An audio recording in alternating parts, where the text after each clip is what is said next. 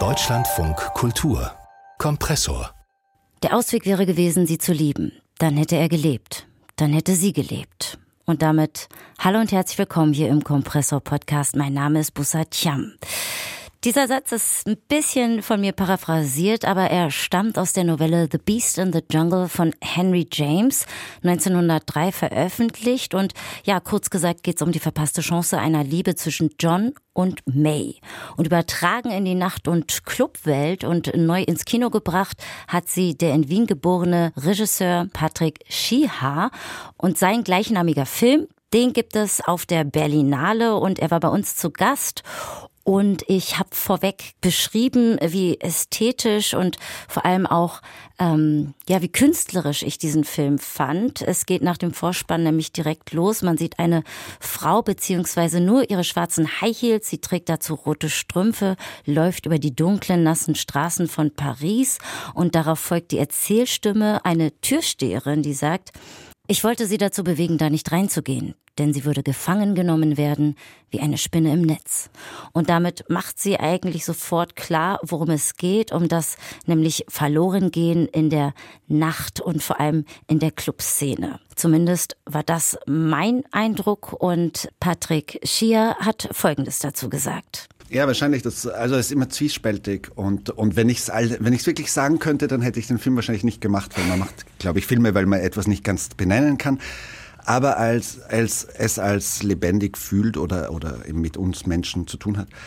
Äh, aber es geht wahrscheinlich ums, um sich verlieren in der Nacht und, und vielleicht um es noch anders zu sagen, aber das, das kennt eh jeder von Partys, von Clubs, von der Na vom Nachtleben das Gefühl, dass man irgendwie wirklich lebt in der Nacht, also dass etwas ganz stark erlebt wird. Mhm. Also, also die Emotionen sind verstärkt und, und wir spielen fast, alles ist etwas übertrieben. Und andererseits hat die Nacht auch mit dem Nichtleben zu tun, also mit dieser Jetztzeit, diese, diese, oder Auszeit oder, oder neben der Zeit zu leben. Und deshalb ist immer dieser Zwiespalt in der Nacht, also diese, diese Energie, die, die Freude und gleichzeitig die Melancholie, die Sehnsucht und vielleicht sogar der Tod. Das klingt jetzt alles sehr ernst, aber es ist eben diese Spannung zwischen äh, Vollleben und vielleicht das echte Leben verpassen. Ja, wo beginnt das echte Leben? Also Vielleicht müssen wir da auch noch mal auf die Novelle schauen von Henry James. Was hat Sie daran fasziniert und vor allem ist es das, was Sie deshalb gereizt hat, die Erzählung ins Nachtleben zu adaptieren, also das Leben eventuell auch zu verpassen? Ah, ich würde das gern gut beantworten können, aber die, die Novelle ist, schwebt um mich herum, ich würde sagen, seit zehn Jahren. Mhm. Ich finde, sie ist wie ein griechischer Mythos, das heißt einerseits sehr klar, sehr einfach und wirklich mysteriös. Also etwas ist unklar. Was ist das Tier im Dschungel? Was ist diese Gefahr, die da lauert?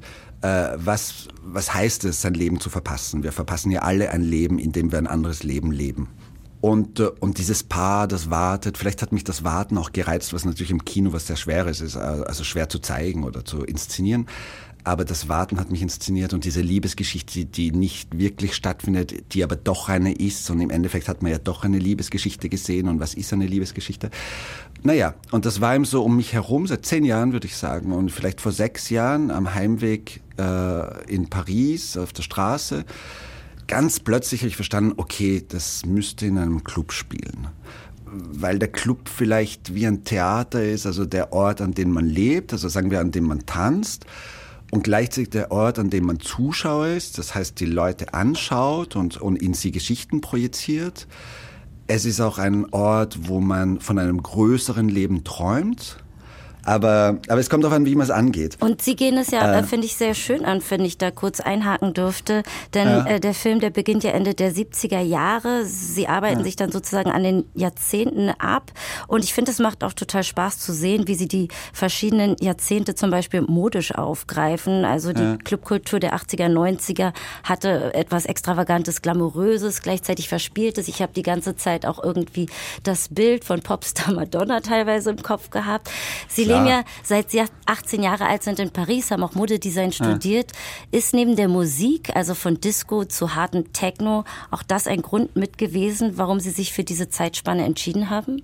Ähm, wahrscheinlich, wir haben, wir haben oft überlegt mit meinen Co-Autorinnen, welche Zeitspanne wir, also es, es war ein langes Überlegen, aber das war, da gab es wahrscheinlich, also für uns, ich bin 75 geboren, also Also war ich 79 noch überhaupt nicht im Club, aber aber das war irgendwie die, die, der Bruch in 90 war irgendwie der größte, den es gibt. Hätten wir den Film gemacht von 2000 bis 2020, war für mich der Bruch nicht so klar. Dieser Bruch mit der Fall der Mauer, Techno, AIDS, das, das war ein ganz großer Bruch eben in der, in der Geschichte und in der Clubgeschichte und der Tanzgeschichte. Und, das, und, und umso größer die Brüche, umso interessanter die Inszenierung, also dass, dass das alles nicht zu fein ist. Und natürlich waren Kostüme ein ganz wichtiger Punkt. Also ich habe an diesem Film, der auch schwer zu finanzieren war, weil kompliziert und alles Mögliche, gab es natürlich Geldprobleme. Und, und, ein, und ich habe von Anfang an gewusst, die zwei wichtigen Sachen, wo wir nicht sparen dürfen oder nicht zu sehr sparen dürfen, wären Licht, also Licht ja. und Kostüme.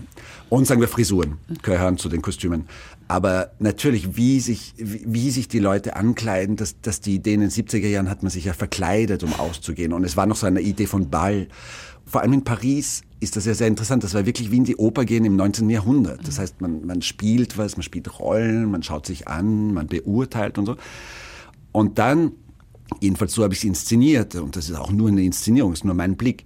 In den 90ern hat man das Gefühl, dass natürlich die Leute alle zusammen in einer Trance sind, aber dass jeder für sich alleine ist. Also dass nicht mehr dieses Spielerische so da ist, dass man nicht mehr sich so anschaut, dass man also eine andere Form vom Zusammensein. Und Licht ist, ähm, haben Sie auch gerade angesprochen, finde ich auch ein sehr wichtiger Aspekt in Ihrem Film. Also ähm, damit zeigen Sie sehr stark auch immer, wie die Stimmung gerade der beiden Protagonistinnen vielleicht auch funktioniert. Und Sie haben es gerade angesprochen, äh, politische Ereignisse, so war meine Lesart, finden allerdings eher am Rand statt. Also Mitterrand wird Präsident, ähm, der Fall der Berliner Mauer haben Sie gerade selbst angesprochen, aber alles wird aus dem Club durch einen Röhrenfernseher gesehen. AIDS ist auch ein mhm. Thema, aber es ist auch das, was Sie in Kontrast stellen stellen wollten oder die Frage darüber, ähm, was passiert, wann ist Leben und wann nicht, weil John bleibt ja doch sehr einsam, wirkt fast ja autistisch und wortkarg. Hm. Tom ist, äh, John, Entschuldigung, gespielt von Tom Mercier komplizierte Figur, weil, weil, weil er eben nicht lebt, ganz einfach. Also er ist nicht tot, aber er lebt eben nicht oder er lebt neben dem Leben. Für einen Schauspieler ist das kompliziert, für die Inszenierung sehr kompliziert, aber ich finde, er hat eine ganz eigene Form für diese Figur gefunden. Und zum Fernseher, ja, ich glaube, ich, glaub, ich habe selber drüber gelacht. Also vielleicht war die erste Idee eine finanzielle. Das heißt, wie, wie kann man äh, die Außenwelt darstellen äh, mit unseren Mitteln und, und so einfach wie es geht. Und dann war immer ein Fernseher im Club und im Fernseher läuft dem, laufen ihm die Nachrichten. Und als wir das Drehbuch manchmal so zu lesen gegeben haben, Leuten, haben sie immer gesagt, was ist, was ist das für eine billige Idee? Aber ich habe irgendwie an diese Idee geglaubt.